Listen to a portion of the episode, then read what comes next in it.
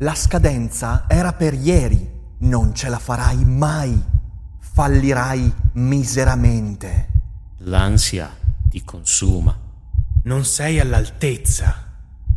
Cerchi un aiuto? Serenis è l'occasione per fermare queste voci fuori campo e parlare con un professionista del tuo stress, delle incertezze e delle preoccupazioni. Prendersi cura della propria salute mentale è importantissimo e per questo serve il giusto interlocutore. Su Serenis puoi trovare quello giusto. Serenis è una piattaforma per il benessere mentale e una tech company che rispetta l'autonomia dei terapeuti e adotta un approccio serio ed empatico verso le tue necessità. Sei uno studente incerto, un professionista vittima di grande stress o una persona che fa fatica a costruire buone relazioni? La filosofia ti può dare un aiuto, ma Serenis è il compagno perfetto. E se usi il codice che trovi in descrizione, potrai iniziare il percorso oggi a un prezzo convenzionato.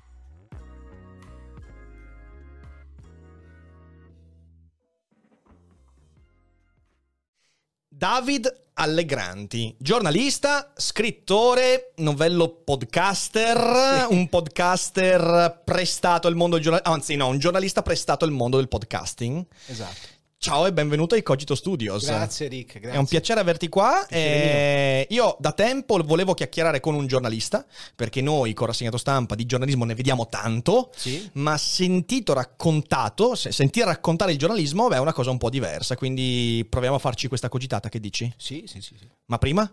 La sigla.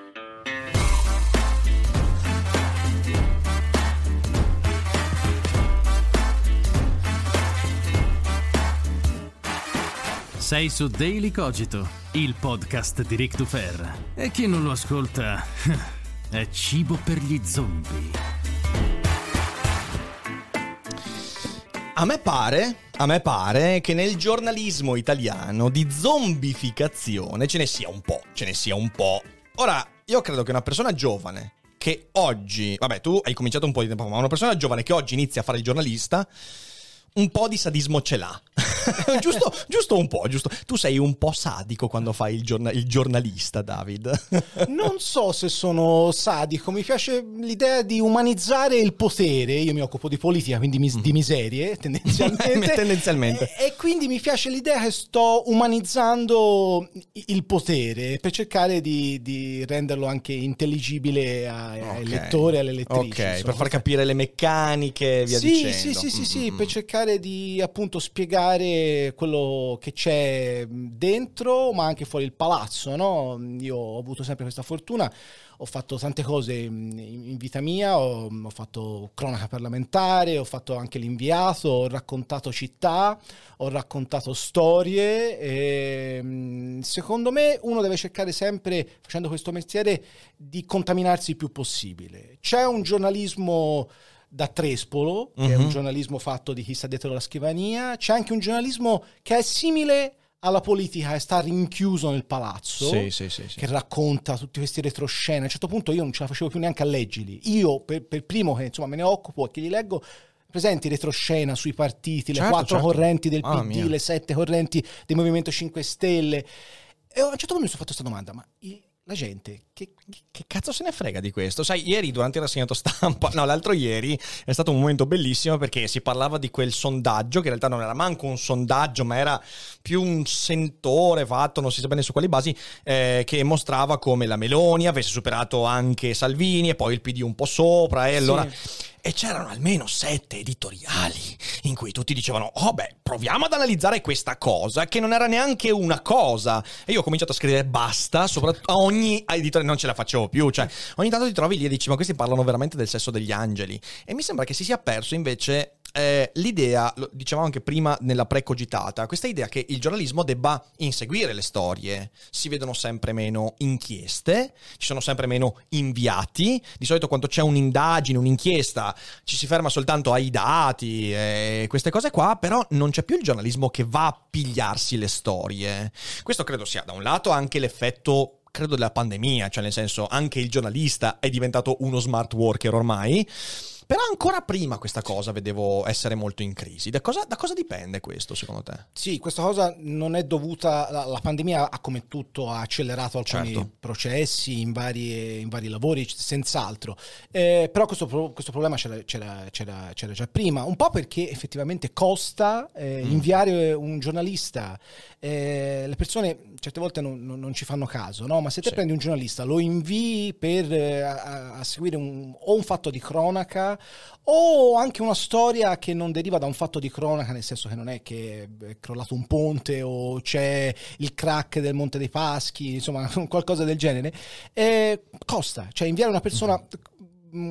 Mh, costa molti soldi a, a un'azienda, perché certo. dobbiamo pensare che i giornali sono aziende. aziende. E quindi in un mix eh, di scelte degli editori, dei direttori di giornali si tende a risparmiare perché è molto più facile fare eh, oddio, non, non sempre, non, non, non, voglio ragionare, no, per, non voglio generalizzare, non, voglio ragionare per assoluti. Si può anche fare dell'ottimo giornalismo stando dietro una scrivania, non, sì, sì. non, sto dicendo questo. Sto dicendo che però per il mio modo di esistere, di uh-huh. vedere le cose, il giornalista che va in giro e racconta le cose ha sempre qualcosa in più perché vede un dettaglio, perché parla con le persone, perché vede con i propri occhi quello che sta accadendo. Però tutto questo ha un costo, ha un costo di mantenimento. Certo. E, mh, ci sono anche degli, degli, degli esperimenti io mi ricordo anni fa un eh, giornalista che poi è stato assunto dal Corriere della Sera, un giornalista che si occupa di esteri. Eh, eh, si autoinviò in America per seguire delle primarie repubblicane e fece una raccolta fondi eh, online, eh, si chiama Andrea Marinelli, ehm, e, fece un lavoro pazzesco perché riuscì a eh, far arrivare i soldi necessari per autoinviarsi, per fare un viaggio nel cuore profondo anche dell'America, insomma spostarsi ai suoi costi, sì. per dormire, per vivere, per viaggiare e fece un lavoro bellissimo.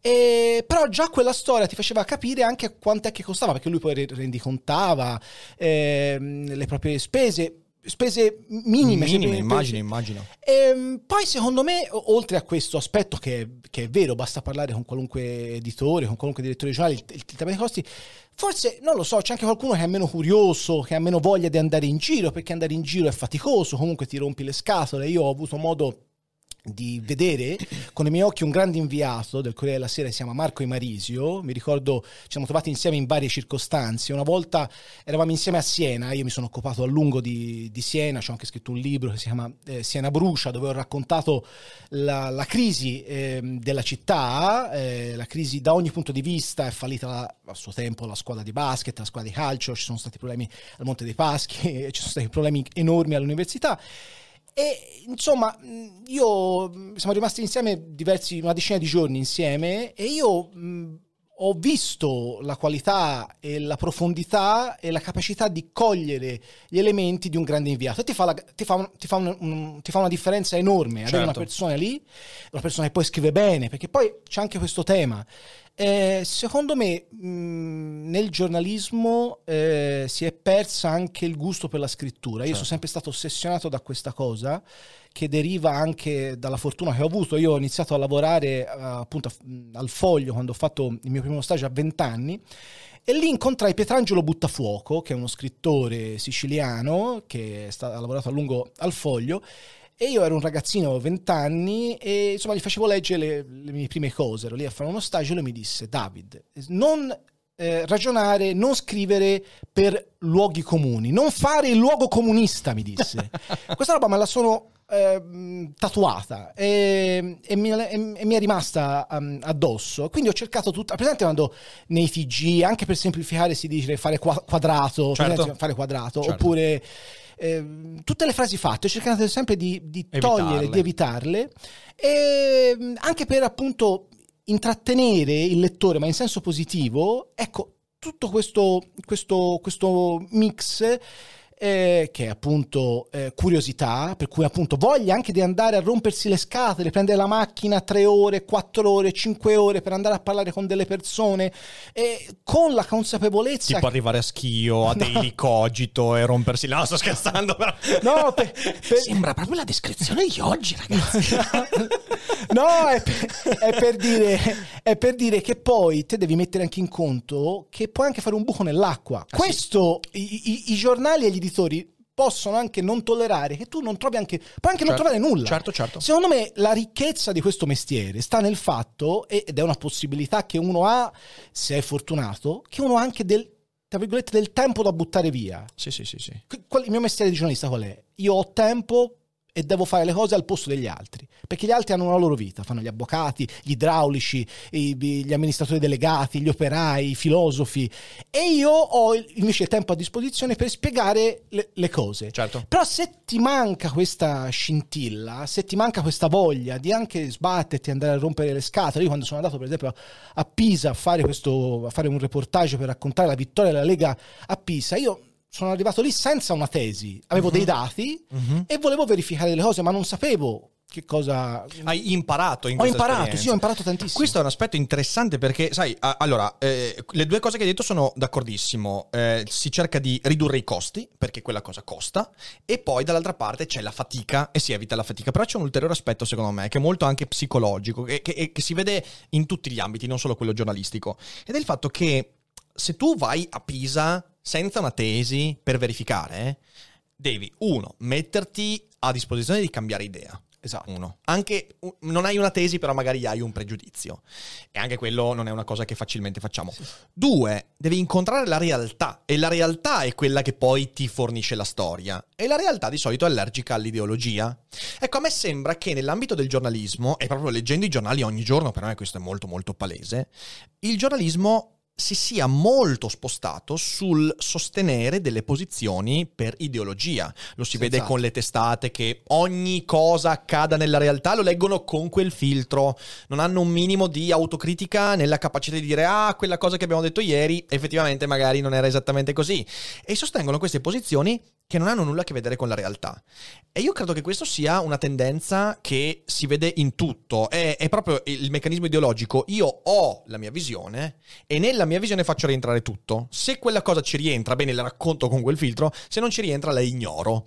Senza una cosa terrificante. No, no, no, è vero, io la, la borro, come si dice, nel senso che è, è, una, è, una, cosa che mi, mi, mi, mi trasmette disagio fondamentalmente. Io sono sempre molto disincantato, nel senso che non ho una tesi, ho delle idee, certo, ci mancherebbe. Ho, ho, credo in un sacco di, di, cose, non credo però neanche nel famoso giornalismo obiettivo, che è una... Ah, no cazzata che si dice nelle scuole di giornalismo, no? dove non in tutte probabilmente, io ho avuto la fortuna di non fare la scuola di giornalismo perché il mestiere è anche cambiato ne, negli anni, poi se vuoi ne parliamo. Sì. E, ehm, però, eh, come dire, Ehm, l'idea mia, e spero mi capita certe volte di, di, spiegare ai giovani che vogliono fare questo mestiere che cosa devono fare. No? Certo. Io non ho, mm, eh, non, non ho, la pretesa di poterlo fare, eh, non sono un venerato maestro, però qualcosa ho imparato.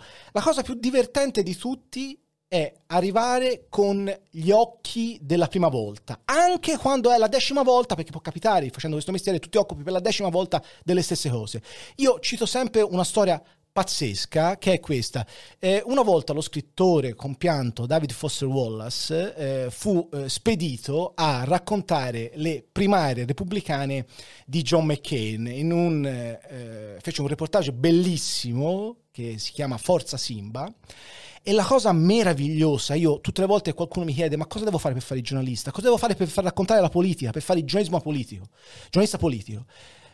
Eh, leggiti questo. Sì, sì. Perché lo ha scritto uno che non faceva il giornalista di mestiere, che non era un giornalista politico, ma raccontava meglio delle cosiddette 12 scimmie, come le chiama lui. Le 12 scimmie sono i migliori giornalisti politici d'America, quelli che hanno fatto le, le università alte e quelli che lavorano al Washington Post, al New York, al New York Times.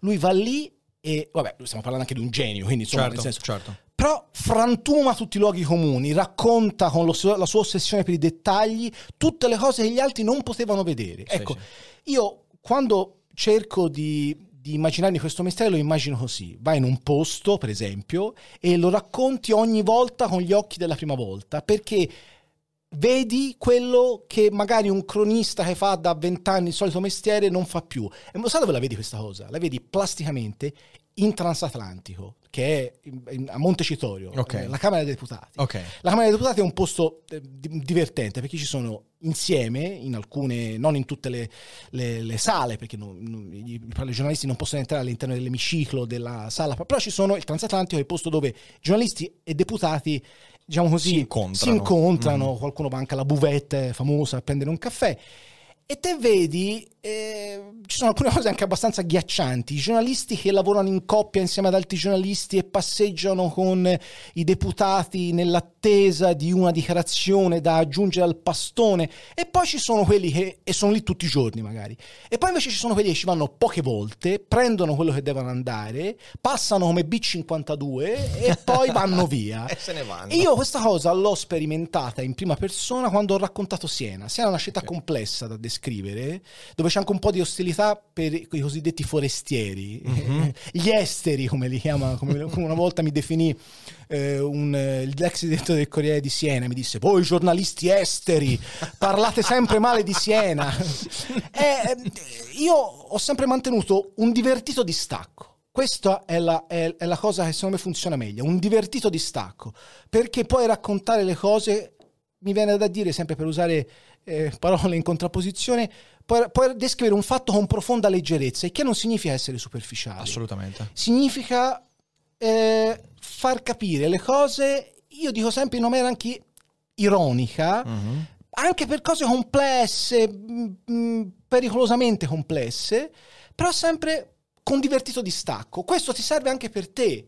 Un sacco di volte i giornalisti purtroppo diventano amici delle proprie fonti uh-huh. e nel giornalismo politico è, è letale. Certo. Questa cosa poi secondo me i, i, lettori se ne accorgono. Quando leggi lo stesso retroscena con le stesse frasi, con eh, gli stessi... Un tempo era famosa la frase Renzi dice ai suoi, no? Uh-huh. Renzi dice ai suoi non esiste. Renzi dice ai suoi erano i giornalisti perché arrivavano certo. eh, nelle chat... Eh, attraverso gli spin doctor, ognuno ha i suoi, Casalino non è diverso da chi c'era prima, tra l'altro si fa sempre distinzione buoni e cattivi. Ecco, quando inizia, una, oppure casi ancora peggiori, quando leggi la stessa intervista alla stessa persona e lì capisci è successo una volta mi ricordo tipo Corriere della Sera e Repubblica fecero la stessa intervista a Di Battista. Bellissimo. Erano insieme a fargli sì, le sì ma è successo anche altre volte io selezionando la rassegna l'ho visto varie volte. Voglio dire il giornalismo dovrebbe essere in teoria, anche in pratica, raccontare quello anche che gli altri non hanno, no? certo. e, e, invece se c'è la gara a, conf- a, essere conformisti, a uniformarsi, perde anche il gusto. Perché un lettore dovrebbe spendere 1,50 euro quando è, o di più per leggere qualcosa che può essere trovato ovunque? Ovunque. Magari certe volte mi viene da dire neanche scritto troppo bene, certe volte leggo pezzi in cui si dà per scontato che il lettore sappia tutto, ma perché deve, perché deve, dare perché deve sapere tutto? Non certo, può sapere tutto. Certo, certo, certo. E, ehm, scusami, l'ho fatta... No, lunga. no, è interessante. Tu, tu hai messo insieme un sacco di cose, peraltro due cose difficilissime. La prima è, eh, voglio dire, se ti, scegli, se ti, scegli, come modello David Foster Wallace, secondo me no. una vita di frustrazione. Sì, certo. perché no. cacchio. No, guarda, io no, no, ma in realtà sposo appieno quello che hai detto perché, eh, non so, mi viene in mente, eh, il, il, il, ma anche quando lui parla del tennis, per esempio. Sì. Okay, io, io amo il tennis, mi piace tanto e io quando ho letto il suo libro sul tennis ho detto, io nel momento in cui mi dovessi trovare mai a raccontare qualcosa di uno sport, deve essere così. E non ci riuscirò mai, cioè nel senso è una roba che dici però que- quello è il modello, dici quello è la perfezione. E poi la seconda cosa difficile che hai detto è il discorso dell'ironia. Perché... Eh, e di nuovo mi ricollego anche a una cosa che dice Foster Wallace, che qui su Daily Cogito conoscono molto bene perché l'abbiamo citato un paio di volte. Foster Wallace a un certo punto in un'intervista dice una cosa che secondo me è fenomenale. Lui dice L'ironia un linguaggio fondamentale. Il problema è che noi in quest'epoca usiamo l'ironia non più come figura retorica che ti permette di far capire meglio un aspetto, lo usiamo come filtro dell'esistenza. Cioè noi, quello che tu chiami divertito distacco, che è una cosa che l'individuo opera su di sé per onestà intellettuale e per vedere meglio le cose, in realtà viene utilizzato non più come ironia, ma come sarcasmo per in realtà difendersi da tutto, che non è il divertito distacco, è una fottuta paura che sì. la realtà ti tocchi in qualche modo. Esatto, hai ragione. E questo lo si vede per esempio anche nei social network, dove il, il sarcasmo è diventato il, il, il, proprio il discorso sovrano di ogni interazione. Sì, sì, sono d'accordo. Il divertito distacco prevede eh, abbracciare l'altro, mm-hmm. cioè il divertito distacco prevede un'interazione con l'altro, non l'esclusione dell'altro. Bravissimo. Anche in termini filosofici, se volessi. Sì, sì, è così, è così. Eh, Invece il sarcasmo non è così. Ora io non sto demonizzando il sarcasmo, il sarcasmo serve anche, però se volessimo fare un ragionamento ehm, giornalistico non, non, non, è utile, non è utile e anche repellente secondo me nei confronti del lettore o della lettrice perché appunto non, non abbraccia l'altro. E l'altro chi è? L'altro è il tuo lettore, perché io ricordo sempre piuttosto modestamente che uno fa questo mestiere perché vuole comunicare con l'altro, certo. condividere le informazioni. Alla fine, alla fine, se volessimo ridurre che cos'è il giornalismo e che cos'è il discorso pubblico giornalistico, è un passaggio di informazioni. No? Mm-hmm. Io ti trasmetto qualcosa che te non sai o che se sai sai in maniera diversa e poi può essere fatto in, mm, attraverso molti modi, può essere una notizia, uno scoop, un approfondimento, un'analisi, un'intervista, un reportage, ma di base c'è il coinvolgimento dell'altro, perché sennò è un soliloquio e ci sono, attenzione, giornalisti che fanno così. Eh, scusa, ma qua ci vuole un eh, grande come una casa. È vero, secondo me queste persone, diciamo così, non hanno fatto il bene del mestiere. Poi certo. magari paradossalmente hanno anche molto successo, perché mm-hmm. poi, come si dice sempre, polarizzano l'opinione pubblica, spaccano, queste cose funzionano, no? Certo. Le, le, le, alcuni talk show eh, televisivi si basano, si basano proprio su questo, si basano sulla polarizzazione dello scontro a partire dalla costruzione della scaletta degli ospiti. Ah, sì, Io sì, ho fatto anche televisione, quindi questa cosa l'ho vista da, da, principio. È come se tu facessi parte di una squadra, come se tu facessi parte di una figurina da, da, di cui far parte. E, ehm, e quindi eh, quando vieni invitato, per esempio, in qualche talk show, devi far parte di uno schema. O se vogliamo dire di una pièce teatrale, perché tutti stanno recitando una parte. Sì, è un gioco di ruolo. È un gioco di ruolo. E da questo punto di vista, però. Eh, io penso che il mestiere ne abbia risentito, il mestiere ne ha risentito da, da tanti punti di vista, perché poi alla fine qual è la, la, moneta di scambio del giornalista? È la propria credibilità. Ah, cioè certo. io vengo letto, se vengo letto, perché ho una professionalità, spero, ho una credibilità, spero, e tutto questo eh, si basa sul, sul mio lavoro. Però fondamentalmente nel momento in cui per fare un passo in più ci uh-huh. sono giornalisti che si sono snaturati perché volevano essere più populisti, io l'ho uh-huh. vista fare questa cosa anche a persone che conosco, avevano a un certo punto bisogno di uscire dal proprio eh, selciato, dal proprio eh, lettorato invece che elettorato. Ci sono i leader politici bravi a sparigliare e allargare il consenso e ci sono anche i giornalisti scrittori a un certo punto sbracano, mi viene da dire, certo. perché vogliono allargare il proprio consenso non elettorale ma lettorale, scusa i giochi di parole ma mi diverto. Ecco, eh, secondo me magari hanno avuto anche un successo personale, ti potrei citare dei casi, non lo faccio perché non, non voglio litigare, però poi complessivamente il rumore di fondo della professione perché la professione è anche fatta di tanti livelli, cacofonica, ci sono tante voci, complessivamente secondo me non ne ha beneficiato. No, no, ne non ha, c'è dubbio. Ne, non ne c'è abbiamo, dubbio. Ne, lo dimostrano un sacco di cose, lo, lo, dimostrano i dati di vendita dei giornali, eh, lo dimostrano mh, alcuni sondaggi nei confronti del consenso. Sì, su, su, questo c'è eh, ho un po' la deformazione stasera perché, cioè, eh, perché, ieri ho fatto la monografica su Saramago e del linguaggio della comunicazione, abbiamo parlato molto durante la monografica e Saramago da autore eh, a me ha trasmesso una eh, concezione un po' diversa rispetto a quello che tu hai eh, citato del, del, del, linguaggio come comunicazione. Perché in realtà, provo a porti questo, vediamo se riusciamo a incastrare due ragionamenti.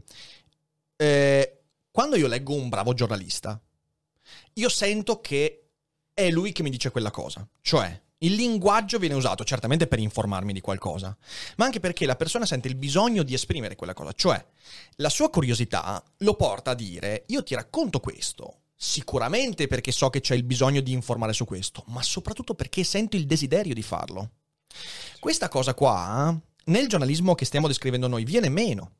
Perché? Perché in realtà molto spesso il giornalista il motivo per cui tutti si omologano e il motivo per cui il linguaggio non è più espressione di sé, perché non c'è più nessun desiderio. Io sono convinto che quando abbiamo letto il, delirante editoriale di Galli della Loggia su, eh, sul Corriere ieri, in cui dice che cioè, bisognerebbe mandare in giro le sorveglianze per le piazze perché questi giovani che distruggono tutto, che, che non so manco in che quartiere del ca- dove cazzo vivi, cioè, il degrado, il degrado, tutti il degrado mi aggrada. Si droga, esatto, il, si drogano, bevono, distruggono e poi i tavolini dei bar tavolini, ma, ma, i tavolini, eh, dove cazzo ti siede il bar? Comunque, vabbè, non voglio, perché altrimenti mi sale il sangue al cervello, però eh, quando trovo queste cose qua, trovo quell'omologazione, io sono convinto che la persona che ha scritto quella roba non stava desiderando, di, cioè non era spinta dal desiderio, al massimo era spinta da appunto un, quello che Spinoza avrebbe detto un conatus, ok, che in italiano non è desiderio, ma è proprio conato nel vero senso sì, della sì. parola. E trovo che il giornalismo di oggi abbia perso questo aspetto e molto spesso, e io credo che sia una de, de, delle cose che hanno minato alla base il giornalismo, e ci si chiede prima che cosa vuole il pubblico e dopo eventualmente cos'è che voglio veramente raccontare. E in questo caso si perdono due elementi. Uno si perde la novità, cioè si perde appunto eh, l'inchiesta che solo andando a scontrarsi con la realtà si riesce a... E si perde anche lo stile dello scrittore, lo stile, l- l- l- la stile. capacità di esprimersi nel linguaggio. Eh, siamo, siamo preda dell'opinione pubblica, è come se tutto quanto quello che dobbiamo dire, prima dobbiamo capire se la gente lo vuole. Questa roba qua è devastante. Sì, eh, sono d'accordo, però può stare accanto al mio ragionamento quello che, sì. quello che tu stai dicendo, perché allora ci sono alcuni piani. Uno è la consapevolezza del giornalista che è un professionista e sa che cos'è una notizia. Ok, certo. Quindi deve avere un rilievo pubblico, deve interessare l'opinione pubblica, ci sono tutta una serie di, di, di criteri, la, la notiziabilità. E, e questo, diciamo così, come professionista io posso chiedere e valutare che cos'è una notizia, perché penso sia interessante e penso che non sia soltanto interessante per me, ma penso sia interessante anche per il pubblico. Certo. Bene? Poi però questo si porta dietro anche tutta una serie di eh, problemi eh, che sono quelli che dici. La schiavitù dell'opinione pubblica uh-huh. è una schiavitù, mi viene da dire certe volte anche commerciale, qualche volta si fa un ragionamento anche un po' populista e per luoghi comuni sulla dittatura del click. La dittatura del click esiste anche, ma esistono anche modi per combatterla. Certo. Io sono un lettore di giornali americani, no? Uh-huh. Eh, boh, il sito del New York Times non ci trovi lo strano ma vero, mm-hmm. eh, mm. con eh, il video di Monti a cui non funziona il microfono o il cane, no? Cioè, si può fare giornalismo in un'altra maniera. Tra l'altro, tenuto conto che stai chiedendo anche dei soldi alle, alla gente per leggerti, e, e, quindi in certi casi anche molti soldi, alcuni abbonamenti ai giornali italiani costano molto, però gli devi offrire in cambio qualcosa che abbia un valore. Però in alcuni giornali dove invece non c'è il paywall, non ci sono gli abbonamenti, si vive tutto di click e pubblicità, ora la semplifico, in realtà le cose uh-huh. sono mhm. più complesse, c'è una corsa estenuante a eh, produrre contenuti con un rullo di notizie perché costa poco e porta molto. Invece prendere un giornalista, mandarlo sul campo, ma, no, anche, anche non sul campo, per esempio, un grande classico, arrivano le carte di un'inchiesta giudiziaria. Uh-huh. Un grande classico che succede nei giornali è che le carte dell'inchiesta giudiziaria non è che allora ci sono i giornalisti molto bravi di inchiesta che hanno le carte di un'inchiesta giudiziaria e fanno uno scoop, va bene?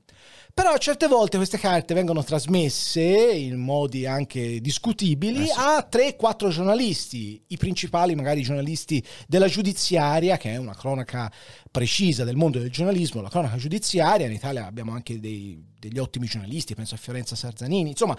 Eh, eh, queste carte vengono mandate a 3-4 giornalisti di 3-4 giornali, magari anche a un orario improbabile, quindi bisogna fare in fretta certe volte nell'ansia di non prendere un buco, un buco è la notizia che eh, te non hai e gli altri hanno, si tende a zeppare i giornali di perdona l'espressione, anche delle cagate. Nel senso che non. L'unica espressione possibile. Cioè. Allora, a parte il fatto che bisognerebbe interrogarci anche su ciò che finisce sui giornali, le intercettazioni non pienamente rilevanti, eccetera, eccetera. Però poi finiscono anche delle cose che non, non, non, non, hanno senso. Pensa a quanti titoli di giornali spunta il nome di. Quante volte lo senti? Spunta uh, il nome di. Sì. Poi in realtà non, è spuntato nulla. Cioè, se aspettavi il giorno dopo, la contestualizzavi meglio. Io, che parlo per me, perché non mi posso arrogare il diritto di parlare, se fossi un direttore di giornale o avessi del potere decisionale eh, direi ok, si prende un buco, chi se ne frega. Uh-huh. Anche perché poi la logica del buco, tendenzialmente, a meno che tu non abbia uno scoop clamoroso, è una cosa che vedono soltanto i giornalisti. Quanti, quante persone comprano, leggono, tre, è un dispiacere, io vorrei che tutti leggessero 5 o 6 giornali al giorno, io ne leggo anche di più, ma perché fa parte del mio mestiere. Però insomma, in quanti leggono 4 o 5 giornali in contemporanea e possono accorgersi che è mancato qualcosa? Forse fare un, un, lavoro anche più lento uh-huh. di approfondimento, secondo me va a beneficio del lettore, anche più, anche più, scusami, e concludo, sì. anche più certe volte accurato. Sì, sì. Il New Yorker eh, aveva, non so se ce l'ha ancora, pe- penso di sì, un dipartimento di fact-checking. Mm. Io l'ho, l'ho, sperimentato in prima persona, una cosa bellissima, che in Italia non esiste. Eh, allora, io una volta fui intervistato da una giornalista americana che doveva fare un ritratto di Renzi. E tra l'altro ci doveva stare parecchie settimane dietro, poi fece un, un pezzo di 40.000 battute. Dopo aver incontrato lei, tipo due settimane dopo, mi chiamò un'altra giornalista del dipartimento fact-checking del New Yorker per chiedermi se io effettivamente avevo detto queste cose, se questi erano i miei virgolettati, se questa informazione in mio possesso era corretta e dove lei poteva verificarlo. C'era un lavoro sul lavoro giornalistico, certo. un, che, che è nella tradizione anglosassone questo. Sì, sì, sì, sì, Però anche questo costa molto perché significa che deve avere il doppio dello staff. Ora, non pretendo che i giornali abbiano questa, italiani abbiano questo livello. Di, di, sarebbe molto bello. Sarebbe molto bello, diciamolo Però, insomma, forse basterebbe usare gli strumenti del mestiere classico. Che esistono già. Che, che esistono, che esistono già. già. Sì, sì, sì, si, si, fa, si, fa, sempre molta confusione. Si dice, ah, è colpa dei social, è colpa mm. dei mm-hmm. giornali online. È, è, l'esatto opposto in realtà. Esatto. Cioè, nel esatto. senso, i social sono figli di una visione del mondo. Io i giornali ho cominciato a vedere questo disfacimento molto prima dei social. Cioè, io mi ricordo eh, quando io al liceo ero lettore di giornali, eh, quindi me li compravo, me li leggevo e già io mi ricordo inizio anni 2000, eh, perché io ho cominciato a leggere i giornali dopo l'11 settembre, cioè è stato quel momento in cui mi sono detto mm, devo saperne un po' di più di questo mondo e quindi ho cominciato a leggere eh, libri di attualità e i giornali. E io già lì cominciavo a vedere cose, poi avevamo un insegnante che spesso ce li faceva commentare in aula e quindi vedavamo che c'erano dei problemi. In realtà secondo me quello che è il mondo dei social network è la conseguenza di un processo che si è sviluppato prima dei social network e da questo punto di vista tu eh, sei, hai girato intorno a un concetto che per me è molto in- importante, che è la slow information. Sì. Eh, c'è questa idea che il giornalista debba inseguire il lettore al posto della notizia, che è molto interessante. Eh, l'inchiesta la fai quindi su, su, sul lettore, non, quindi vai a indagare quello che vuole il lettore, non quello che la realtà ti dice. E, e questo poi porta con sé una serie di conseguenze che hai ben delineato, fra cui il fatto che a un certo punto la gente si stanca. Io mi trovo di fronte a un... pensa soltanto a internet. Internet, questo meccanismo che tu hai definito e descritto, è proprio endemico. Il mondo mio, che poi non è anche il mondo mio, cioè quello degli influencer, questa cosa strana che serpeggia questa cosa che abbiamo descritto nel giornalismo, in quel mondo lì è alla massima potenza, perché poi lì spesso non c'è neanche una professionalità, l'influencer non sa manco che professione fa, almeno tu, il giornalismo, sai quali sono gli strumenti, l'influencer naviga a vista ed è fortunato se ha fatto esperienze diverse prima di fare questa cosa qua e, e se ha altre professionalità che magari può applicare in questo mondo. E, però trovo che ci sia il gravissimo pericolo, e con internet lo vedo veramente forte, e di conseguenza magari anche nel giornalismo, che la gente si stanchi. Perché la gente legge meno i giornali? Mica perché la gente è più scema, mica no, perché no. la gente... È perché la gente si è stancata di certi meccanismi. Questo potrebbe succedere anche al web. Quando la gente comincerà a vedere che passando delle ore su internet non ne trae un vantaggio per la propria vita, gente non è mica scema, smetterà di ascoltare quello, quello, quell'altro e piano piano relegherà quella roba lì a un ambito di intrattenimento e nel frattempo avrà cercato altre fonti. In effetti qui in Italia io eh, faccio, non so come la vedi tu, però per esempio anche nell'ambito anglosassone ci sono tantissime testate che hanno adottato la slow information, quindi facendo il fact checking all'interno della redazione, che non è il debunking delle altre testate, che è una cosa molto molto diversa su cui poi magari spendiamo qualche parola. Quindi fact checking, quindi più tempo tempo per verificare e quindi magari aspettare le conferme. E questo, se guardi, è legato anche a un diverso uh, business model, perché queste testate cosa che fanno? Vivono molto spesso di crowdfunding. Pensa al The Atlantic, pensa a tantissime testate sì, sì, che sì. io sono anche abbonato perché le seguo con grande piacere. Loro dicono, guarda, noi facciamo tutta questa cosa qua non abbiamo l'abbonamento. I nostri contenuti sono in buona parte open, quindi non c'è la, la, la, come si chiama, il paywall e via dicendo. Sì, sì. Noi diamo a disposizione a tutti. Chi riconosce la qualità del lavoro lo sostiene con il crowdfunding e magari ha qualcosa in più che è il modello del futuro, per come la vedo io. Il Guardian mi pare faccia così. Il Guardian lo fa, sì, assolutamente. Infatti, il Guardian non ha nessun paywall, per esempio. In fondo ad ogni articolo c'è. Esatto. C'è anche una, una, poss- una modalità d'abbonamento, credo però per, al- per, avere il PDF, diciamo PDF, così, alcune newsletter esclusive. Sì. sì. quindi tu hai l'abbonamento che però ti dà qualcosa in più. Sì, eh, sì, sì, Però è tutto disponibile, ma anche il post in Italia lo fa, per esempio. Io il post, per quanto io molto spesso legga gli articoli del post, io apprezzo molto quello che fanno. A volte sono in disaccordo con alcune posizioni, però anche loro fanno così. Tu hai eh, tutto a disposizione, certo non è un giornale cartaceo, quindi è una cosa un po' diversa. No, ora hanno messo un abbonamento però anche loro. Sì, ma però puoi accedere comunque, oddio, se non è cambiato proprio negli ultimi giorni, io credo che tu possa accedere agli articoli anche senza abbonamento. Sì, sì, sì, sì questo sì, L'accesso sì, c'è, c'è. Anche, c'è anche... Io sono abbonato, io sono abbonato al post, sì, sì, quindi io sostengo il post perché dico, riconosco che questo lavoro è fatto bene. Io non ho mai trovato sul post un articolo che tipo no, mm,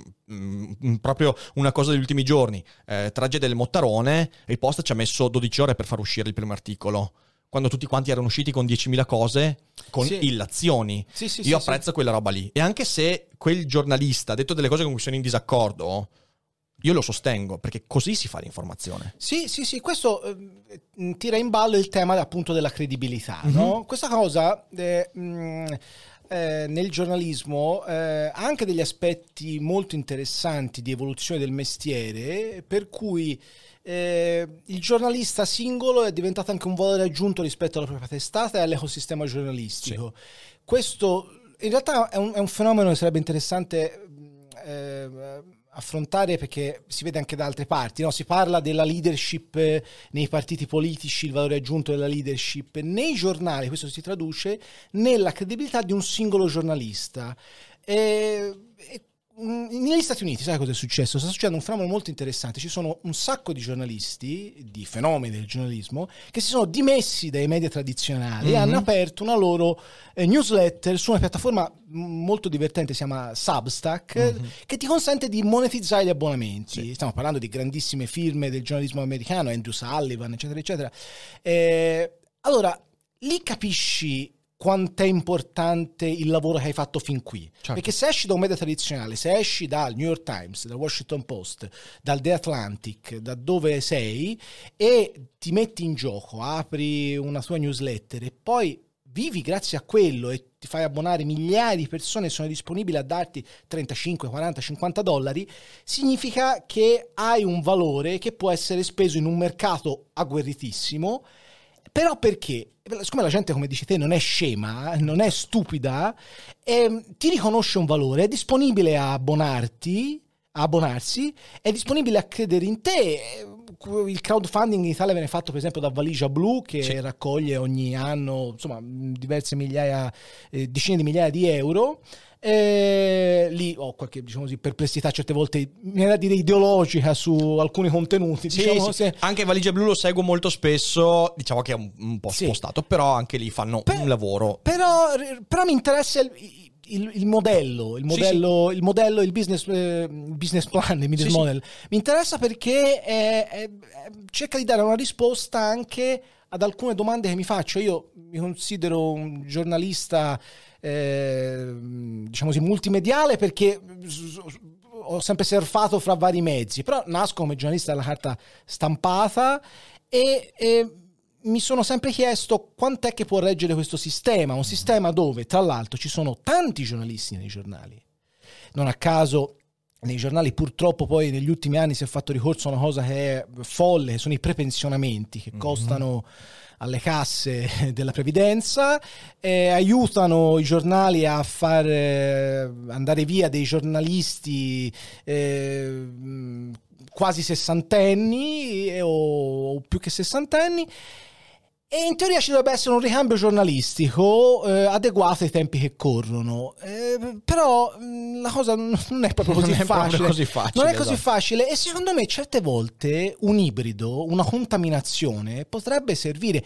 Per esempio, secondo me eh, ora si, si rischirebbe una, una, guerra civile, ma se nei giornali, oltre a fare eh, gli abbonamenti classici, ci fosse la possibilità di abbonarsi a un singolo giornalista, Certo. Potrebbe essere una cosa interessante, no? Certo. Io voglio leggere, che ne so, sul foglio Luciano Capone. Io mi voglio abbonare a Luciano Capone, per dire. Certo. E potrebbe essere una cosa, solo a lui però, solo ai suoi articoli. Sì, un, sì, sì, esatto, esatto. Potrebbe essere una cosa interessante. Non, non, non so se sia fattibile, eh, però potrebbe essere... Beh, fattibile sicuramente perché già, ci sono già testate, io conosco... In Italia no, fa- no, in Italia no, in Italia no, no, no, in, altri ambiti, in Francia succede questa cosa qua. Per esempio ci sono delle firme delle Figaro, se non sbaglio, a cui, a puoi, cui puoi, abbonarti, ah, sì. Però non so né costi né nulla. Quindi si può fare sicuramente. Ma ci sono delle cose... Ah, in Francia, visto che hai citato l'esempio, invece per citare un altro modello, c'è Mediapart, che mm-hmm. è una, eh, un giornale online di inchieste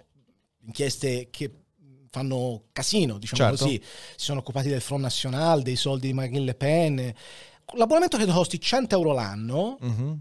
e gli articoli non sono tantissimi, cioè sono, sono, pochi, perché c'è l'idea che quando fai una cosa è una cosa di cui si parla.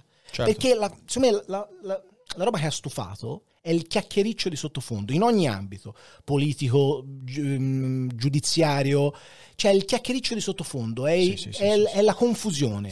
Eh, guarda, quest- questa cosa qua è, mm, credo sia fondamentale per, per tanti aspetti. Allora, in primo luogo, perché?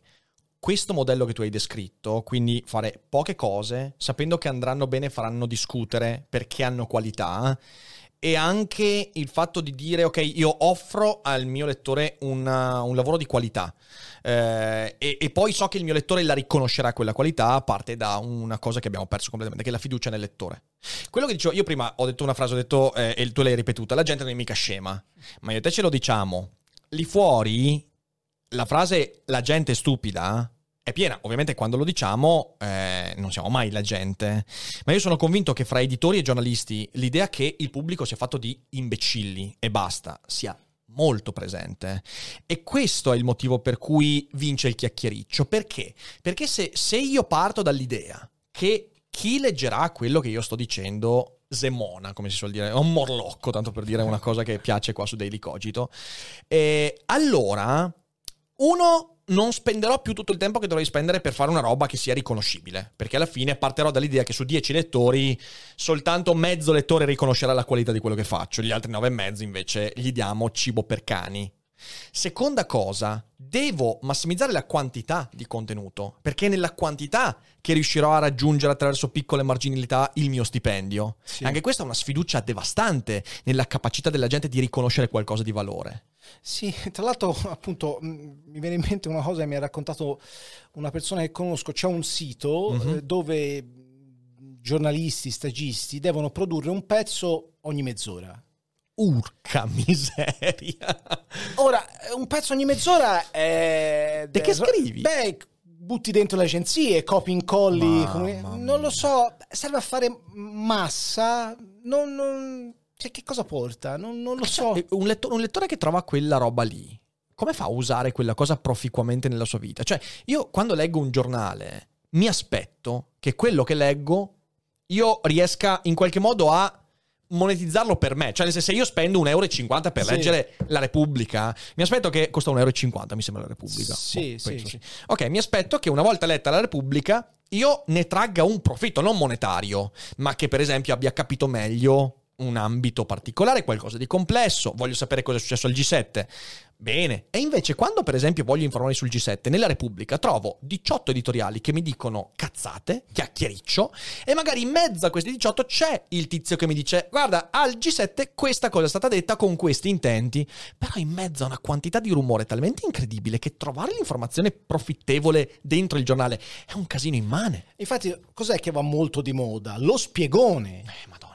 Lo spiegone, che, che, è un pezzo o un video editoriale come quello che fa da Milano eh, su Propaganda Live, dove si mette in fila i fatti e nella maniera più intelligibile possibile. Però non lo so, non, non, dovrebbe esserci bisogno dello spiegone, eh non so no, come dire. Eh no, cioè... cioè... nel senso, tu devi porti il problema di... Cioè io devo mettere, eh, se parlo di nuovo del G7, ok? Sì.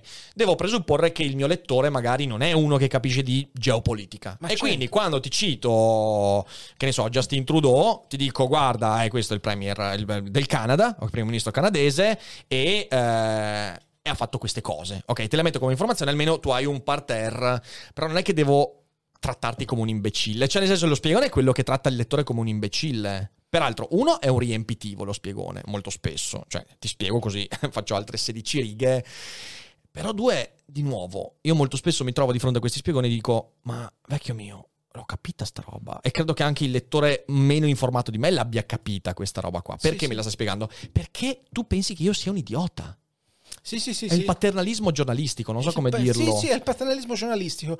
È il paternalismo giornalistico, ma è anche la conseguenza del fatto, purtroppo, che siccome non si spiegano bene le cose, si fa, come dicevi te, 16 editoriali su un fatto eh, poi però c'è bisogno di qualcuno che quel fatto lo descriva perché non è stato... Però dovrebbe essere il giornalismo stesso questo mm-hmm. mestiere, non si può fare il giornalismo sul giornalismo. Certo. Perché sennò diventa metagiornalismo e diventa un'altra cosa. Eh, però in realtà capiterà quella roba lì. Cioè sì. è, è inevitabile che accada, perché o il giornalismo si autoriforma per un'illuminazione perché arriva, non so, il grande riformatore del giornalismo, il Martin Lutero del giornalismo sì, e tac, sì. riforma. Altrimenti arriverà la gente che comincia a dire, ok, sai cosa faccio? Trago una professione selezionando per voi le cose di qualità. Sì, ma infatti non a caso in qualche, ca- in qualche, in qualche mm, caso, scusami, il gioco di prove, si, si, parla di settimanalizzazione dei quotidiani, no? Sì, sì, sì. Cioè ci sono... Perché allora, le notizie poi intendiamoci cosa sono le notizie. Le notizie è una dichiarazione di Draghi eh, di un certo livello, è una dichiarazione di speranza eh, sui vaccini. Sì, è una notizia se ha un, qualche, un rilievo. Un rilievo eh, in qualche caso tra l'altro può avere anche un valore performativo, quindi può essere molto, diciamo così, impattante sulle nostre vite, certo. quindi è opportuno che tutti la sappiano, però diciamo così una dichiarazione di speranza, una dichiarazione a livello pubblico del Presidente del Consiglio la, la raggiungiamo eh, facilmente perché arriva su Twitter, sulle, sull'app del cellulare, arriva in tante forme, persino Facebook può diventare anche un, un luogo dove trovare informazioni, agenzie di stampa, insomma questa, questa contaminazione ormai penso sia accettata, è perfino un luogo comune quello che ti sto dicendo. I giornali di carta, perché poi di questo in questo caso stavo parlando, come rispondono al fatto che in teoria i mezzi a disposizione per sapere quello che è successo in maniera anche superficiale ci sono perché puoi sapere quando c'è il G7, come sono incontrati, eccetera, eccetera. Il valore aggiunto dovrebbe essere appunto quello di settimanalizzare i quotidiani, per cui fai un lavoro che in teoria dovrebbero fare i settimanali, che tra l'altro sono anche loro in difficoltà enorme. Enorme difficoltà. Che cosa racconta un giornale che esce una volta alla settimana? Deve buttarsi, secondo me, sulle inchieste, sugli approfondimenti Noto con piacere, per esempio, ci sono i settimanali che fanno una cosa che i giornali quotidiani facevano prima e che adesso non fanno più, che è uno spreco, secondo me. Un, una cosa che io ho sempre adorato come lettore di giornali sono i grandi ritratti. Ah, ok, sì. C'era un tempo, Repubblica, e quelli facevano questi bellissimi ritratti, li faceva Fabrizio Roncone sui Corriere, li faceva Ceccarelli su Repubblica.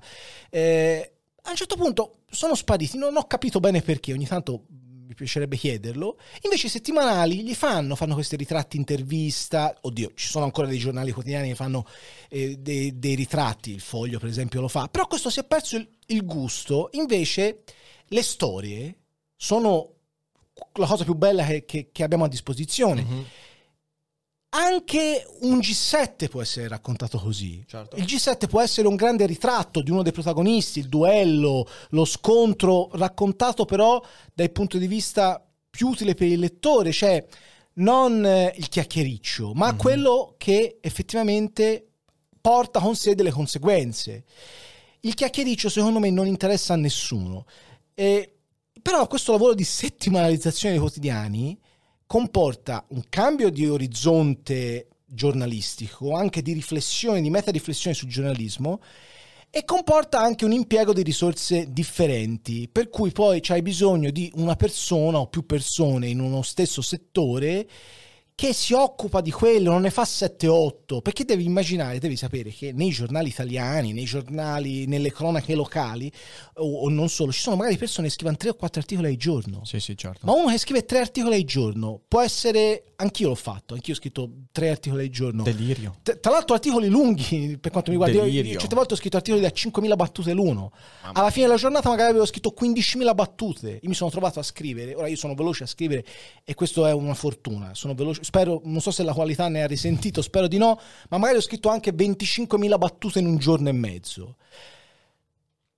Allora, ehm, l'idea per cui eh, uno debba iperprodurre è esattamente il contrario di quello di cui ci sarebbe bisogno, perché si, sfon- si sfocia poi ne- nel problema dei nostri, oltre all'abbassamento di qualità, ma anche nel problema del chiacchiericcio, è l'ipercomunicazione. Sì, sì, sì, sì che è il, il, trionfo del rumore fondamentalmente. Esatto, è il trionfo del rumore. Sì, sì, sì, sì. È, è, ehm, c'è in alcuni, in alcuni casi eh, questo si traduce anche poi in un autosfruttamento, specie ehm, ehm, c'è un, un, filosofo tedesco in realtà che è nato a Seoul che ha scritto vari, eh, vari libri su questo, eh, dove lui eh, racconta eh, lo fa in una chiave anticapitalistica, quindi lì mi fermo, però la disamina del, dell'autosfruttamento può essere applicata benissimo anche a livello giornalistico. Certo. Per cui, scusami tanto, ma se te autoproduci o produci e autosfrutti te stesso eh, scrivendo 3-4 articoli al giorno, quale valore aggiunto poi si torna a, a, al modello di prima dell'articolo ogni mezz'ora sì, sì, succedono sì. queste cose nei giornali in eh? cui non puoi assolutamente avere nessun tipo di stile non no. puoi chiederti se ti interessa veramente fare quella roba devi, devi buttare dentro buttare dentro buttare, buttare dentro, dentro, buttare dentro buttare dentro e invece negli Stati Uniti la cosa divertente è che invece leggi magari articoli di 40 righe scritti da tre giornalisti. Sì, sì. Eh, e in fondo ha collaborato Tizio da... Eh, perché c'è l'idea che in un articolo di 40 righe, un articolo di 40 righe scritto da tre giornalisti sia molto denso, mm-hmm. dove se c'è un virgolettato non è una cazzata detta da Di Maio sui social, ma è qualcosa su cui il giornalista è riuscito ad andare in fondo. Certo. Ha una fonte eh, dentro il Partito Repubblicano che gli ha detto una cosa clamorosa per dire sì, che sì, Trump sì, si ricandida alle prossime elezioni, oppure che adesso Trump viene espulso. No? E, ehm, però questo è, è, un, è, un, è, un, lavoro che comporta fatica, tempo, gli editori devono essere disponibili, gli editori, gli editori di giornali, a investire le loro risorse, sapendo anche che magari uno eh, può fare anche un, un buco nell'acqua. Eh certo. e, però questa, questa, questo, guarda, questo, può sembrare una banalità, ma questo, questo cambio di prospettiva giornalistica è impossibile da trasferire. Guarda, in tv lo, lo, lo vedi bene, lo sai cos'è, quali sono le trasmissioni più economiche, diciamo così, sono quelle dei talk show eh dove eh si certo. parla e basta, eh dove non hai inviati, non hai nessuno sul campo, c'hai degli ospiti che parlano e discorrono del fatto del giorno. Oddio, può essere anche interessante, però... Dipende dagli ospiti magari. Dipende dagli ospiti, però questo produce, secondo me, un, un chiacchiericcio. Certo, certo. Perché poi se c'hai delle trasmissioni pollaio in cui ci sono 7-8 persone che parlano, in cui funziona la battuta, la cosa detta eh, eh, in 30 secondi, eh, secondo me il rumore di fondo di nuovo uh, aumenta. Io, sì, per esempio, sì. invece vado ospite spesso da, um, da a Omnibus sulla mm-hmm. 7, perché invece quello è l'opposto le persone sono poche e hanno possibilità di argomentare. La cosa di cui sento sempre di più l'urgenza in ogni ambito giornalistico, nel, di dibattito pubblico, sul, sui social, nei giornali è la capacità di argomentare. Serve tempo per argomentare. Certo. Guarda, qui sfondi una porta aperta perché a me capita, io ho partecipato poche volte in televisione, mi arrivano svariati inviti, io dico quasi sempre di no perché io detesto, cioè io mi rovino la giornata, siccome è successo anche qualche tempo fa, partecipo e mi fanno una domanda su un argomento complesso e dopo 40 secondi in cui parlo, che alcuni mi dicono 40 secondi, sei stato fortunato, mi si ferma e in realtà no, cioè è la disabitudine e la complessità, Beh, si dice tanto riprendere la complessità, però poi in realtà in questi ambiti diventa impossibile. E, e quindi io, per esempio, una domanda che mi fanno molto spesso è eh, Eric, ma se, non so, se ti dicessero di fare un programma televisivo, tu cosa diresti? Io direi, beh guarda, se mi danno lo stesso tempo che posso dedicare all'argomento in un daily cogito, in cui io mi prendo 40 minuti a volte per argomentare, a volte 30, a volte un'ora per dire una cosa su cui magari in televisione mi farebbero spendere un minuto e mezzo, se mi danno quella roba lì sì, volentieri, al fatto che il pubblico televisivo di solito non è mai sovrapponibile a quello web, quindi non so neanche certo. quanto potrebbe portarmi un vantaggio, ma al netto di quello trovo che sia fondamentale riabituarci alla, a, proprio alla, alla alla pazienza, sia da parte di chi racconta, sia da parte di chi ascolta. Sì, sì. E c'è un problema però, ti pongo questo problema. Sì. Oggi noi siamo un numero incomparabile di narratori, giornalisti certo. eh, rispetto a vent'anni fa. Senz'altro. E a un certo punto l'attenzione è una risorsa limitata. Sì, e sì, quindi sì. o ci sarà una selezione darwiniana devastante in coloro che raccontano, eh, altrimenti diventa insostenibile. Sì, sì, sì, è un tema che è stato affrontato da vari sociologi, anche mm-hmm. filosofi, eh, un eccesso di informazione, no? Quanti libri siamo in grado di leggere, quanti giornali oh. siamo in grado di leggere? Io io piango perché vorrei leggere in continuazione, vorrei leggere qualsiasi cosa, davvero ho degli stati d'ansia quando non riesco a leggere e mi rendo conto però che c'è effettivamente c'è un'offerta enorme, ma anche di, di, cose di altissimo livello. Anche se tu volessi, ok, tu dici ok, i giornali italiani non mi piacciono e voglio leggere soltanto i giornali stranieri. Mm. Però l'offerta, pensa a quanti podcast, a quante storie ci sono. Io, beh, beh, beh, sto, tra l'altro, fatte nella chiave che dici te. Pensa a Joe Rogan. Certo. Joe Rogan fa delle interviste di tre ore. Sì, sì, sì, sì, sì certo. Tre ore, hanno delle visualizzazioni, milioni di visualizzazioni, un'attenzione, è pazzesco. C'è un altro ehm, giornalista eh, che io stimo molto, si chiama Ezra Klein, certo. eh, che anche lui ha una storia molto divertente studente del mio anno, tra l'altro, rimango sempre un po' impressionato. Lui, ehm, lui lavorava al Washington Post, faceva un blog che si chiama Wonk Blog, se non ricordo male. Poi a un certo punto va al Washington Post e, e gli propone un altro progetto. Gli dicono no. Lui esce, fonda Vox, poi Vox diventa una cosa importante. Se ne esce, va a lavorare al New York Times, mm-hmm. dove fa un podcast bellissimo che dura un'ora però certo. due volte la settimana, certo. un podcast di interviste tra l'altro. Eh Ora, lì naturalmente il livello è meraviglioso, la settimana scorsa aveva Obama, però certo. la cosa stupenda, sai qual è? Che poi magari ti trova un professore di scienze politiche del Texas che ha un sacco di cose pazzesche da dire. Sì, sì, sì, è quello, è quello fantastico. E, e per un'ora te te lo ascolti, mm-hmm. un'ora, e dici, ma è, è, il contrario dei 40 secondi a cui ti hanno obbligato te, capisco lo scoramento e, e capisco lo scoramento. E, funziona quella logica dei 40 secondi perché poi appunto sei nel contesto del pollaio dove appunto bisogna eh, costruire una trasmissione dove si litiga fondamentalmente. Sì, L'obiettivo sì, sì, di autori in qualche circostanza è litigare. Io penso non lo so, io non lo vedo Giletti perché mi, mi, mi dà fastidio, però quando fa il, il talk eh, che è tutto l'opposto, tra l'altro nell'ultimo anno, eh, l'ultimo anno e mezzo di pandemia che cosa ci ha fatto riscoprire? Ci ha fatto riscoprire gli esperti, in teoria, gli sì. specialisti. Sì. E lì invece eh, lo so, non è l'unica trasmissione. Mi pare che ci sia l'esperto di cazzeggio, nel senso sì, che a parlare su cose complessissime. E però poi la trasmissione fa molti ascolti perché sono tutti bravi a buttarla in vacca. In chiacchiericcio. In chiacchiericcio, anche in vacca. Sono d'accordo. Ora, ci sono anche persone che cercano quello. Oh, mm-hmm. voglio dire, mm, c'è tutta una disamina della, della, trasmissione La Zanzara. Perché fa così tanti ascolti La Zanzara? Dove, insomma, insomma sì, si sì. dicono un sacco di cose.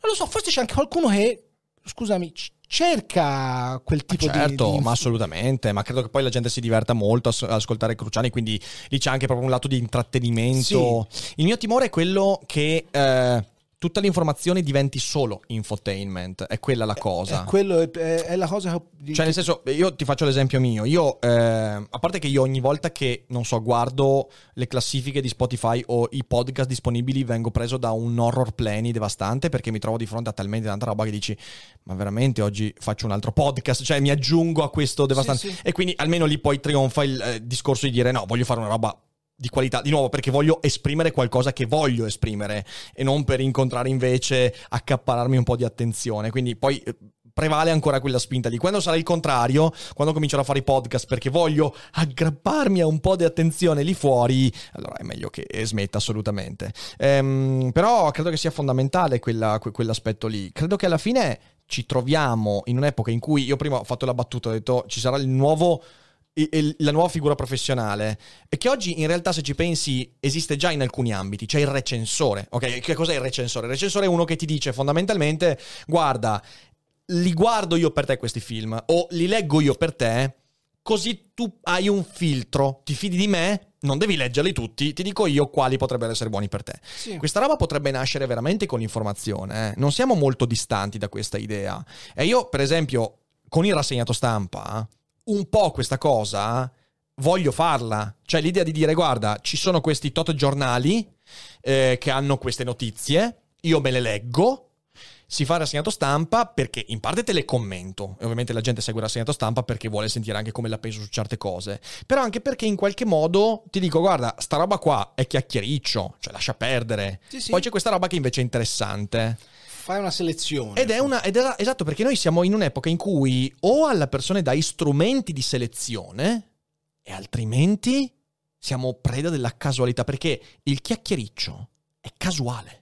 Sì, sì, è, è, un meccanismo puramente stocastico. Tu finisci per credere a quella roba perché sei rimbalzato di qua e di là e alla fine ti sei trovato in quel momento ad ascoltare quella voce che ti è risultata simpatica e cazzo diventi terapiattista. Cioè, capito sì, qual sì, è sì, il punto? Però vedi Rick, questo è è un mestiere vecchio in realtà quello che hai appena descritto, mm-hmm. perché il giornalista nasce con questo obiettivo, deve uh-huh. selezionare, certo. selezionare notizie. Appunto, io vado in un luogo e lo voglio descrivere, in un certo. teatro di guerra, in un quartiere di edilizia popolare per capire perché la Lega ha preso oltre il 40% e seleziono, perché lì ci avrò tanti stimoli, tanti dati. Sì, sì, sì, sì. Questa naturalmente diventa sempre più difficile perché le informazioni sono sempre di più, te sei sempre un essere umano, perché non è che ti hanno potenziato. No. Però, eh, no. però questo in realtà c'è, un, c'è, una lezione che possiamo in, in, trarre ed è una lezione che mi, eh, mi trasmise eh, Paolo Ermini. Paolo Ermini è stato condirettore del Corriere della Sera, vice direttore del Corriere della Sera, è stato il mio direttore del Corriere Fiorentino, un giornale dove io ho lavorato, dove sono diventato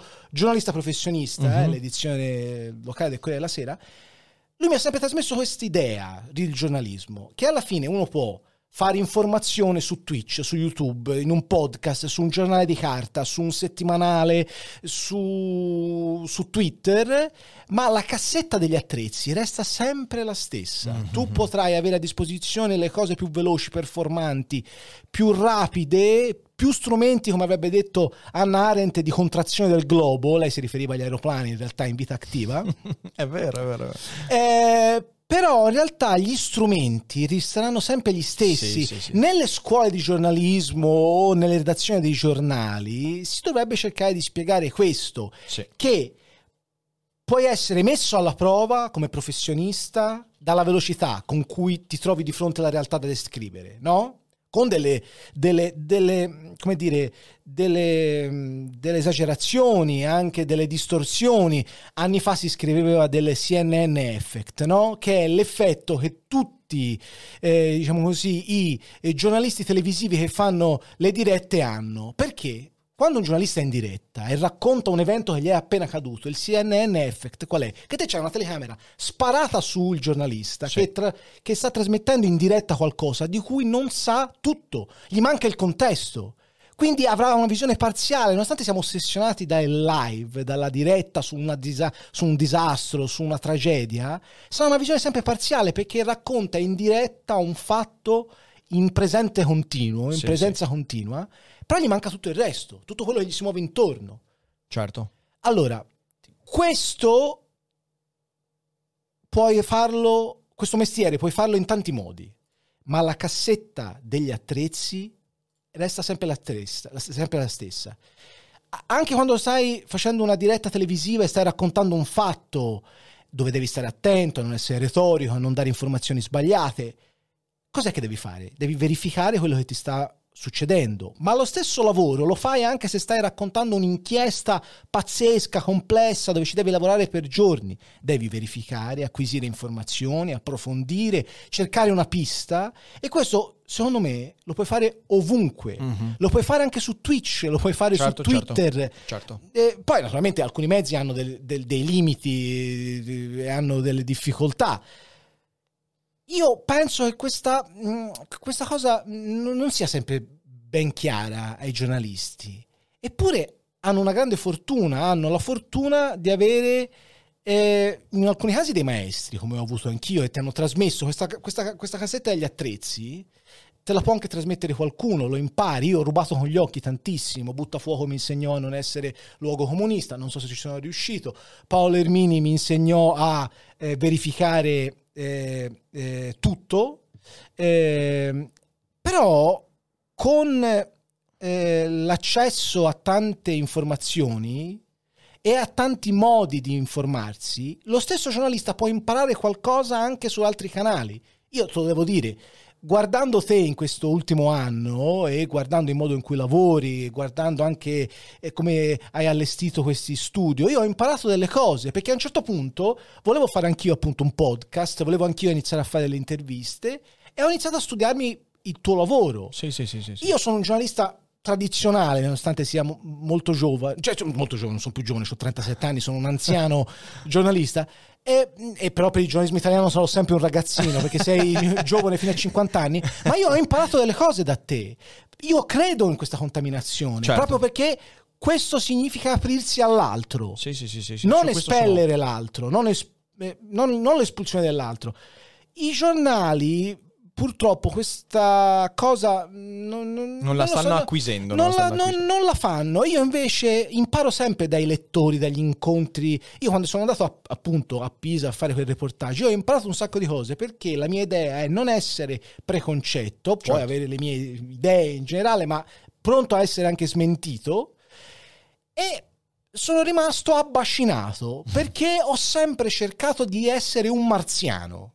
Questa è la cosa che mi ha salvato. Io iniziai a fare giornalista molto presto e questa è stata la mia fortuna perché arrivavo nei posti dove c'erano magari giornalisti di 50-60 anni che magari sempre qui senza generalizzare, magari non avevano più il gusto per raccontare il dettaglio. Io ero un ragazzino questa roba io ossessivamente me la ripeto in continuazione. Devi restare quello che eri 15-16 anni fa, 17 anni fa. Marziano. Un marziano, un marziano, perché è la cosa che ti, ti salva anche da te stesso. Ognuno certo. di noi ha dei pregiudizi, ognuno di noi vede la realtà in una certa maniera, ognuno di noi quando scrive tra l'altro rischia di avere il vizio di non informare ma deformare la, eh, la, la realtà. E questo è... Poi ci sono alcuni che lo fanno, diciamo così, come mestiere, proprio quello sì, di deforma- i deformatori sì, di professione. Morlocchi. Morlocchi, eh, Morlocchi. Io non ho niente contro la faziosità, purché sia dichiarata. A me mm-hmm. la cosa che mi fa incazzare è la faziosità eh, quando si, fi- quando si eh, traveste da obiettività. In realtà, facendo questo mestiere, impari subito a fare una cosa non è tanto quello che racconti, ma è quello che non racconti. Io posso essere bravissimo a raccontare un fatto omettendo un sacco di cose che ho visto perché perché non tornano con la mia narrazione. Certo. Sai cosa succede nei giornali? A me è una cosa che mi ha sempre fatto imbufalire.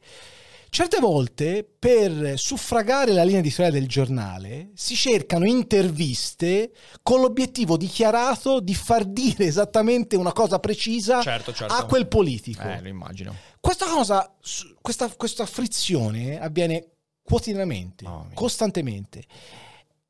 E, e in, certe volte insomma, uno si può trovare in delle, in, delle, in delle, circostanze dove dice si potrebbe intervistare Tizio. Sì. Ma cosa dirà Tizio? E eh, non lo so cosa dirà Tizio. Cioè, ah, naturalmente posso avere un'idea perché lo conosco, perché so com'è il suo pensiero, è un socialdemocratico, è un grillino, non so cos'è. Va bene. Però ogni volta eh, può essere anche una sorpresa. Eh, può sì, essere sì, una sì. sorpresa anche per te stesso riuscire certo. a fargli dire qualcosa. Però non può essere la tesi di partenza per cui hai bisogno di questo e quindi gli costruisci il cappottino intorno. Secondo me il lettore ormai è sgamatissimo e capisce anche capisce questa perfettamente. cosa. Capisce teatrino. Quando, quando, abbiamo cominciato questa stagione con le cogitate qui dal vivo, eh, ci siamo posti un obiettivo far dire agli ospiti cose che in altri ambiti non hanno mai detto. Io non so cosa dire all'ospite, però voglio che se qualcuno che già conosce l'ospite ascolta quella trasmissione, attraverso il dialogo emerge qualcosa che in altri ambiti non ha detto. E, e questo alla fine che dovrebbe essere. Alla fine costruire un dialogo significa creare una connessione in cui magari entrambi riescono a sorprendersi di qualche sì, aspetto. Sì. Questo se, credo sia, sia, assolutamente fondamentale. E peraltro tu hai appena hai avviato da poco il podcast Pecore Elettriche, sì, quindi insomma sì, già, già un po' stai, stai, navigando. Mi fa molto piacere sapere che hai preso ispirazione da qua, è una cosa che mi fa molto, molto, molto onore. Sì, sì, sì, c'era, avevo anche bisogno tecnicamente di... Il roadcaster, mi ha mandato la foto. Sì, sì, sì, ho, ottimo, ho, pre- ottimo. Ho, preso, ho preso esattamente il mixer che hai della della, della, Rode, sì, si sì, chiama sì. Podcaster, mi Rodcaster, Rodca- Rodcaster, giusto? E ho capito tra l'altro perché lo vuoi tenere per te, cioè nel senso perché lo vuoi eh, usare. No, eh, come dicevo prima, è un oggetto sessuale per me questo, cioè nel senso io voglio palpare questo qua perché bello. E, um, bene, beh, ma quindi il prossimo passo, qual è? Il prossimo passo è Pecore Elettriche, è il podcast legato alla nazione, poi ti fai il tuo podcast su Spotify, indipendente. Allora, mi piacerebbe, allora io intanto ho questo appunto podcast che, che, che non è solo un podcast che è un canale, si chiama Pecore Elettriche, dove io scrivo, sì. eh, faccio video e faccio audio, mm-hmm. appunto, eh, ed è, e lo trovate sul, sul, sito della Nazione. Mi piacerebbe fare un podcast eh, invece mio indipendente, indipendente, su Spotify o su quel che è. E ci sto ragionando. Mm-hmm. Una cosa mi piacerebbe, ci sono due, due, due ipotesi. Allora, uno è un daily, breve di mm-hmm. 6-7 minuti dove io a me piacciono molto i corsivi, i commenti, mm-hmm. le cose taglienti. Forse potrebbe essere divertente, non lo so, fare un daily di 6-7 minuti dove metto assieme tre fatti e gli racconto certo, come se fosse un certo. editoriale. Certo. Dicono, dicono, che nei podcast eh, quello del daily è una concorrenza spietata, eh? cioè nel senso stai ben attento eh, perché sì. entri, entri, in un campo pericoloso. No, vabbè, non però... lo vorrei mica pubblicare alle 7, vero? No, no, no, no, no, ma passerebbe bene. no, ehm, però, però questo, questo, si fa, i giornali americani ce l'hanno, anche in realtà anche i giornali italiani lì sono un po' più lunghi, devo dire la verità, tipo mm. il Repubblica ne fa uno di 20 minuti, mm. eh, c'è ora uno ne fa uno Gerardo Greco su Repubblica, molto interessante, Gerardo Riccardo Greco è molto bravo, i giornali americani pullulano di qualsiasi. Beh, beh, cioè, ormai il podcast eh, là è più seguito di YouTube. Quindi. Esatto. E, oppure un'altra cosa che mi piacerebbe molto è trovare una storia, ne ho qualcuna in testa, e fare un podcast narrativo. 10 puntate su una, su una, storia. Bellissimo, bellissimo. O, ogni puntata una storia. Sì, sì, eh, sì, una cosa mi piaceva fare, non lo so. Siccome a me piacciono molti ritratti, io ne ho scritti molti, ne leggo tanti ritratti, ritratti dove racconti qualcuno, sì, sì. proprio una storia di qualcuno, può essere un politico, uno sportivo, magari potrei fare 10 ritratti di qualcuno. Bello, Potrebbe essere bello, una cosa bello. bella. Quella è una cosa che funziona molto. E poi la prossima settimana esce il nuovo libro. Esatto, esatto, mi... infatti stavo arrivando proprio a questo, che ha, allora, ha, un titolo, ha un titolo rischiosissimo, sì. è antipolitica, è un titolo rischiosissimo, perché questa è una parola che negli ultimi 15 anni ne ha fatte di stragi intellettuali. Eh, allora, eh, io ovviamente non l'ho letto perché me l'hai to, appena gentilmente regalato, però il sottotitolo Populisti, tecnocrati e altri dilettanti del potere. Cioè, ti vuoi far male con questo libro, tu ammettilo. No, in realtà, tra l'altro devo sempre fare una, una precisazione, non è un manuale, perché io rischio sempre di fare dei, dei, dei, dei libri dove la gente pensa che io voglia insegnare a fare qualcosa, nel mm-hmm. senso che eh, qualche, due anni fa scrissi un libro che si chiama Come si diventa leghisti e la gente mi diceva, no, no, cioè, stai spiegando come si diventa leghisti. No, no, no, non è un manuale per diventare leghisti. Qui non è che voglio, non è che ho fatto un manuale per diventare antipolitici. antipolitici. È un dialogo fra me e Giovanni Orsina, che è uno storico sì. della Luis, famoso per un suo libro fenomenale sul berlusconismo, il berlusconismo nella storia d'Italia, pubblicato da Marsilio. È un dialogo fra me e lui su una parola su cui si eh, una parola strabusata perché antipolitica, populismo entrano nel linguaggio quotidiano in una maniera anche distorta, poi diventano una lallazione, mm-hmm. no? Mhm. non hanno più il significato originario, non ci si capisce più nulla e in questo dialogo ehm, eh, facciamo un po' di ordine, eh, anche perché tutti pensano per esempio che l'antipolitica o il populismo lo abbiano inventato i 5 Stelle, non è così, c'è un capitolo sui 5 Stelle eh, approfondito. Uno su Berlusconi, sì, uno sì, su Berlusconi. È interessante, interessante, guarda questo me lo leggo e poi, poi ti faccio sapere, poi ti faccio sapere perché mi interessa molto. Quindi in bocca al lupo per il libro Crepi, che esce il 24 giugno. Prossimo. Quindi mi raccomando, giovedì prossimo, Antipolitica di uh, Giovanni Orsina che dialoga con Davide Allegranti. E poi ci farete sapere cosa ne pensate. David, io veramente, cioè nel senso, sì, esatto, c'è un ultimo punto perché sennò qua mi, mi decapitano. Tre libri che per te sono stati fondamentali. E se qualcuno dice, ma Davide, che, che libri mi consigli? I primi tre libri che ti, vengono, che ti, vengono, in mente. Allora, un libro di Bret Easton Ellis che si chiama Less Than Zero, meno di zero. Io Bellissimo. sono un fan di Bret Easton Ellis, ho letto tutto e lo adoro, veramente, lo adoro. Uno è questo. L'autore di American Psycho, American per chi Psycho, non sì, sì, sì, certo, di Glamorama, di Le regole dell'attrazione, di Lunar Park. Glamorama è un delirio incredibile. Sì, Glamorama è uno dei libri più deliranti, è peggio dei libri di Thomas Pynchon, cioè nel senso resti lì e dici cosa sto sentendo? Bellissimo, bellissimo, veramente. Sì, sì, sì, sì, sì, un, veramente uh, pazzesco. Tra l'altro, voglio dire, ha dato anche, cioè lui ha inventato veramente un genere. Sì, sì, è vero, è vero, assolutamente. Cioè, eh, ha inventato un genere. Poi, tra l'altro, devi pensare pensare che Less Than Zero l'ha scritto a 20, l'ha pubblicato, anzi, scusa, sì, a 21 anni. A me questa cosa mi ha sempre mandato sì, una sindrome di, di, inferiorità devastante quando lo pensi, dici 21 anni, che sì, cazzo sì, sì. 21 anni? Lo stronzo. e invece lui Less Than Zero, è bellissimo, sì, bellissimo. Poi un altro libro è Il Trattato del Ribelle di Ernst Junger. Di Junger, ce l'ho proprio lì, guarda, in libreria. È un libro importantissimo, è un libro importantissimo. Eh... Eh, andare al bosco, andare al, cioè, passare, al, passare al bosco, è un testo importante, sì. Sì, sì, io lo, lo, lo, consiglio sempre. Ogni volta che lo consiglio su YouTube mi dicono, ecco, vedi che consigli nazisti. fanno morire. Eh, sì, è un libro straordinario. Vabbè, allora se uno consiglia un libro di Nietzsche, che cos'è? Cioè... Vabbè, Nietzsche però... No, è quando qualcuno consiglia invece un libro di Schmidt. Ah, ah Carl Schmidt. Eh, sì, sì, sì, sì, sì vabbè. Eh, cosa vuoi? Eh, non c'è nulla da fare, però quell'epoca lì in Germania ha prodotto dei pensatori di livello. Eh che poi avessero loro, le loro croci politiche e intellettuali, quello non c'è. Adesso potrei proporre un libro di Fichte, così mi danno anche il nazionalista. a posto. Eh, fantastico. Però no, un libro di Fichte sarebbe veramente troppo. veramente troppo. Beh, però insomma avrebbe una sua... starebbe bene in questo, in questo, in questo consesso. però va bene, va bene.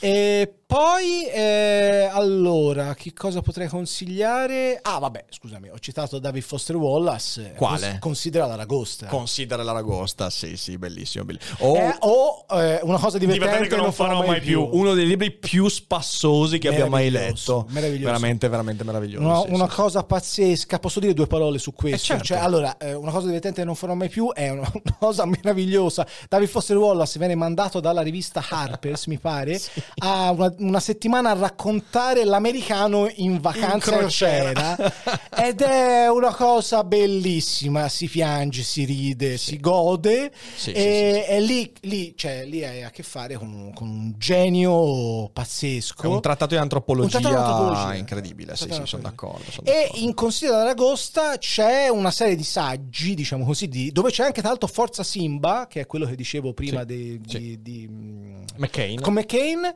e ci sono delle cose vabbè, uno però volendo lì potrebbe citarne altri, tennis, TV, trigonometria, altre no, cose. Vabbè, Foster Wallace, cioè una volta che ci entri dentro non esci più, non, non esci sì, più. Sì, e sì, poi persino amarlo anche senza mai avvicinarti a quello che è il suo capolavoro che è Infinite Jest, che è un mondo a parte. Puoi amare David Foster Wallace anche senza mai leggere Infinite Jest, e che guarda, poi però va letto. Sì, sì, certo, va letto. E tra l'altro tradotto da Edoardo Nesi. Te lo sapevi questa cosa? No, no, non lo sapevo. Edoardo Nesi, che è uno scrittore premio Strega per Storia della mia gente, un mm-hmm. libro pazzesco sì. dove lui racconta...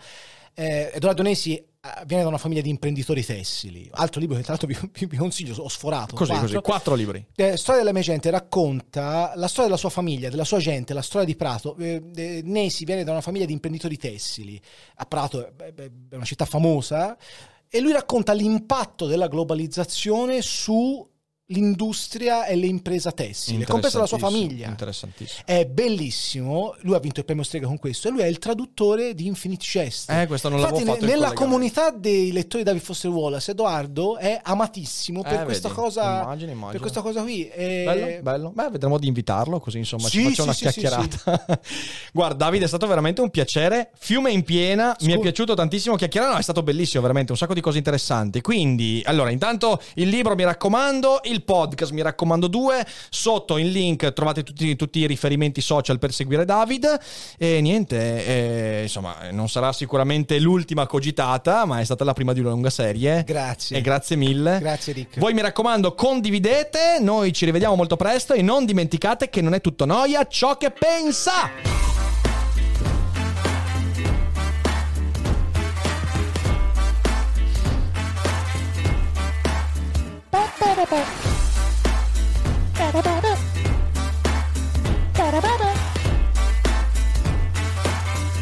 E non fate i morlocchi.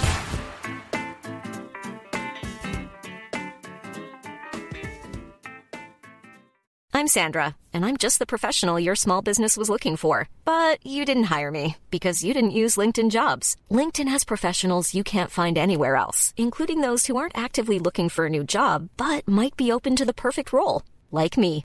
In a given month, over 70% of LinkedIn users don't visit other leading job sites. So if you're not looking on LinkedIn, you'll miss out on great candidates like Sandra. Start hiring professionals like a professional. Post your free job on linkedin.com/spoken today.